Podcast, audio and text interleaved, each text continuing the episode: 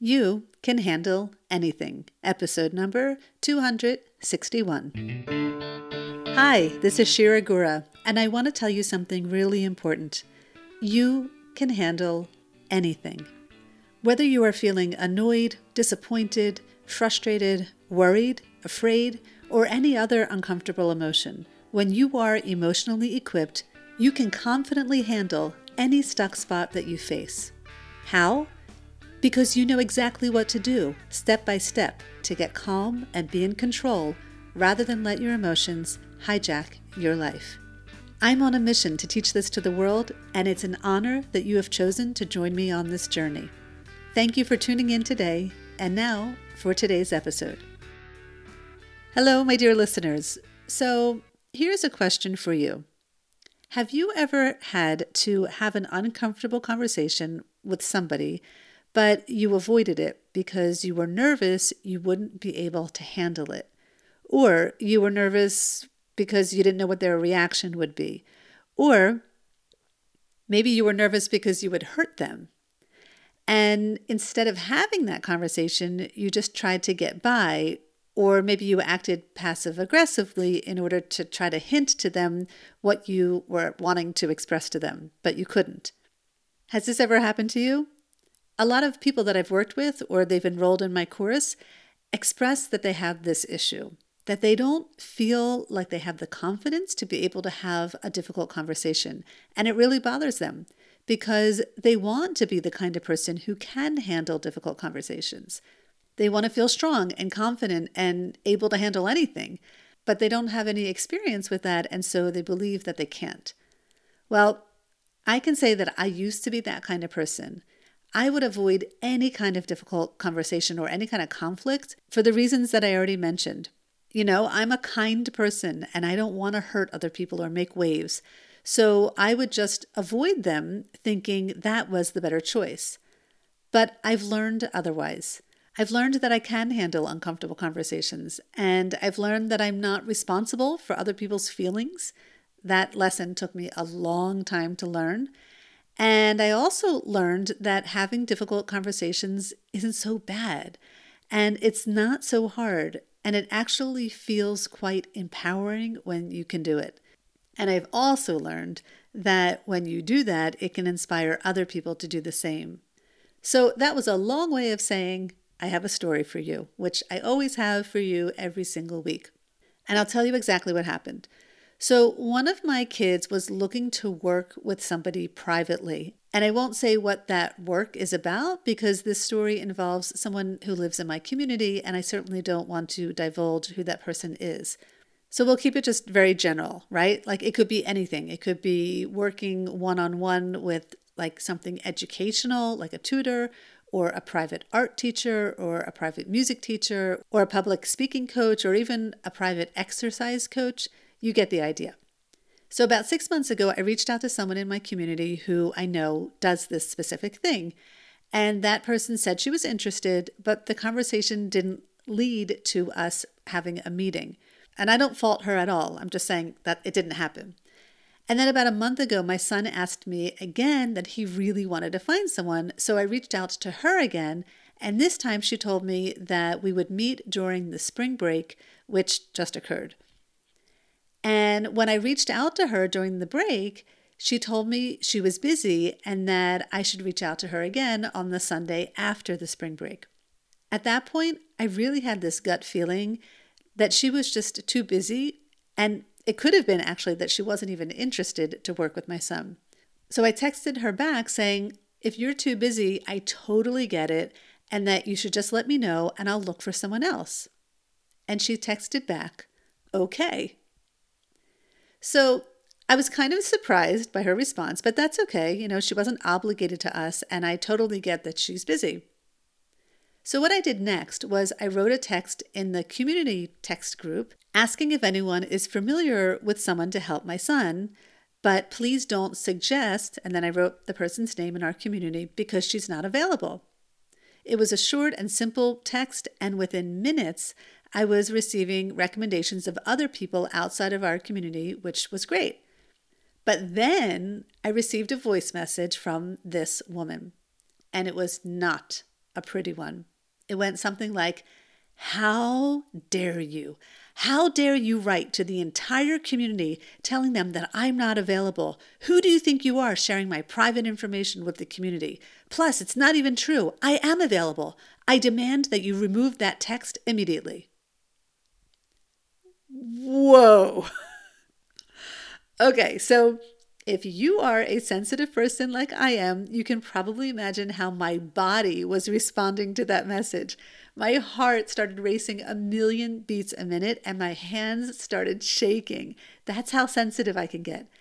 So you can imagine the first thing I did, right? The first thing I did was I deleted the message, obviously. That was like my automatic instinctual response. And then my gut reaction was just to immediately leave her a voice message and profusely apologize for hurting her feelings.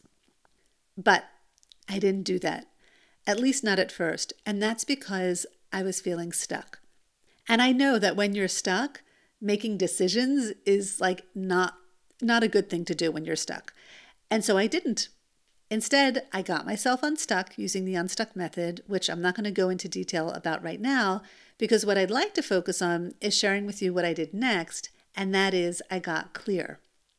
So after I got unstuck, I used my second tool, the clear way, so that I could be the person that I wanted to be when I would have that conversation. Now, remember, I already got myself unstuck, so I was already sitting down and I had already taken a stop and gone through that whole process. But what I did now, anyway, was I took a few more deep breaths in order to get my head out of the future in terms of like, you know, knowing how she was going to respond. And I just sat with my breath for a few moments. And then I looked at what I was feeling in that moment, right? I was feeling worried. Like I knew however I was going to respond wasn't going to go well. But I lightened that thought to actually the conversation might go fine. Because the truth is, I don't really know how the conversation is going to go. Maybe she was just stuck, you know, but once she heard from me, maybe she'd be in a different place. So, lightening my thoughts definitely helped me move forward.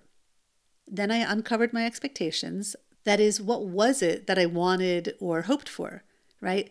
I wanted her to understand that I didn't have any bad intentions and that all I was doing was looking for a teacher for my son. But I accepted the possibility that she wouldn't be able to hear that because perhaps she would still be stuck when I would leave that message. So I accepted that in advance, not because I didn't want that to happen, but rather because I didn't want to get stuck if it would.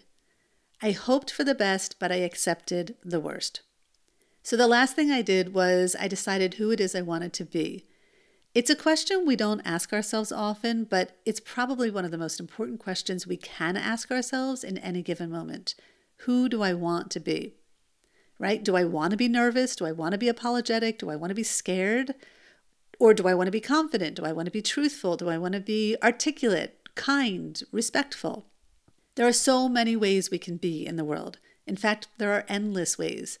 But the truth is, unless we're really being deliberate, most of the time we're not showing up as the ways we want to be. So, getting clear really reminds you not to forget to do that. So, anyway, I committed to being calm, honest, and apologetic. Now, I'll tell you what happened, but I just want to take a moment and talk about being apologetic. I am very conscious regarding when I use the words, I'm sorry, and I do my best not to overuse those words. I don't want to be the kind of person that apologizes for everything.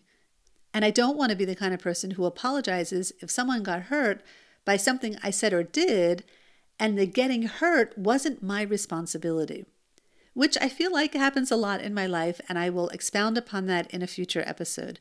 But for now, I just want to articulate that when I choose to be apologetic, I'm doing that intentionally. So, what happened was I returned the voice message. I was calm and I spoke calmly. I did not sound at all like I was nervous or afraid to speak. I apologized for revealing to the community that she wasn't available, and I explained honestly that I did that only because I didn't want people responding back to me recommending her. I explained that I was just trying to avoid all of those unnecessary messages and that I had no bad intentions at all. And of course, I told her that I deleted the message And I told her that I wished it would have worked out for us, but it doesn't seem like it will, and that my plan was to search for someone else. That's it. I was confident, intentional, and calm. And I really felt empowered in that moment, very different than the person that I used to be. And then she heard the message and she responded back, thanking me for deleting the message and also for apologizing. And then guess what? She asked me if we were available on Monday to meet. and my son was available, so we set a time to have an initial consultation, which we did. And it went very well, aside from the fact that she told me that my son really needed something different than what she offers. And she said that mainly because she saw that he has a gift and great potential to bring this gift to the world. And so she offered other suggestions for us. And of course, for that, I was really grateful. And that was it. It was quite simple and easy. And while, yes, this technically wasn't a conversation, it was more of like voice messages going back and forth, it was more or less like a conversation, and I'm counting it as one. So, having difficult conversations can be uncomfortable, but that doesn't mean you have to avoid them. In my opinion, it just means you have to get unstuck from whatever is holding you back from having that conversation and then get clear so that you're mentally prepared to have it. And of course, I teach all of this in my course, and which is empowering people to break out of their shells and start showing up as the people they really want to be, which is so inspiring to witness. And so, what I'd like to leave you with today is to let you know that I am going to be offering a free webinar in the next week or two, and I would love for you to join me. It's going to be live, so it'll be an opportunity for us to meet and for you to ask me any questions that you might have regarding being able to handle things in your life. The name of the webinar is You Can Handle Anything, even when sometimes you think you can't. And it's going to be fantastic. I'm going to be sending out an email to those people who subscribe to my newsletter in the coming days. So if you're interested to join me on the live webinar, be sure you head over to my website, shiragura.com, and leave me your name and email so that you'll be sure to receive the information as soon as I send it out. It's going to be great, and at the end of the webinar, I created a very special offer for those who join. So I really hope you join me. Thank you so much for choosing to be with me today. Wishing you a wonderful rest of your week, and remember, you can handle anything. If you liked what you heard on this episode, you have to check out my online course, Emotionally Equipped for Life. Because while you may love listening to this podcast, the real value comes when you learn the exact skills, tools, and framework that I use in my life and start to apply that to your life so that you can empower yourself to feel in control and be able to handle anything. Head over to my website to sign up for the waitlist, shiragura.com forward slash the course.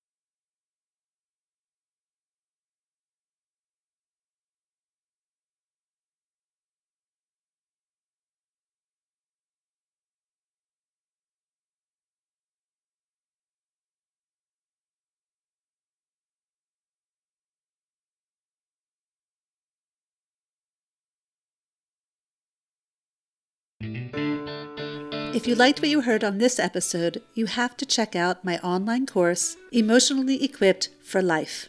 Because while you may love listening to this podcast, the real value comes when you learn the exact skills, tools, and framework that I use in my life and start to apply that to your life so that you can empower yourself to feel in control and be able to handle anything.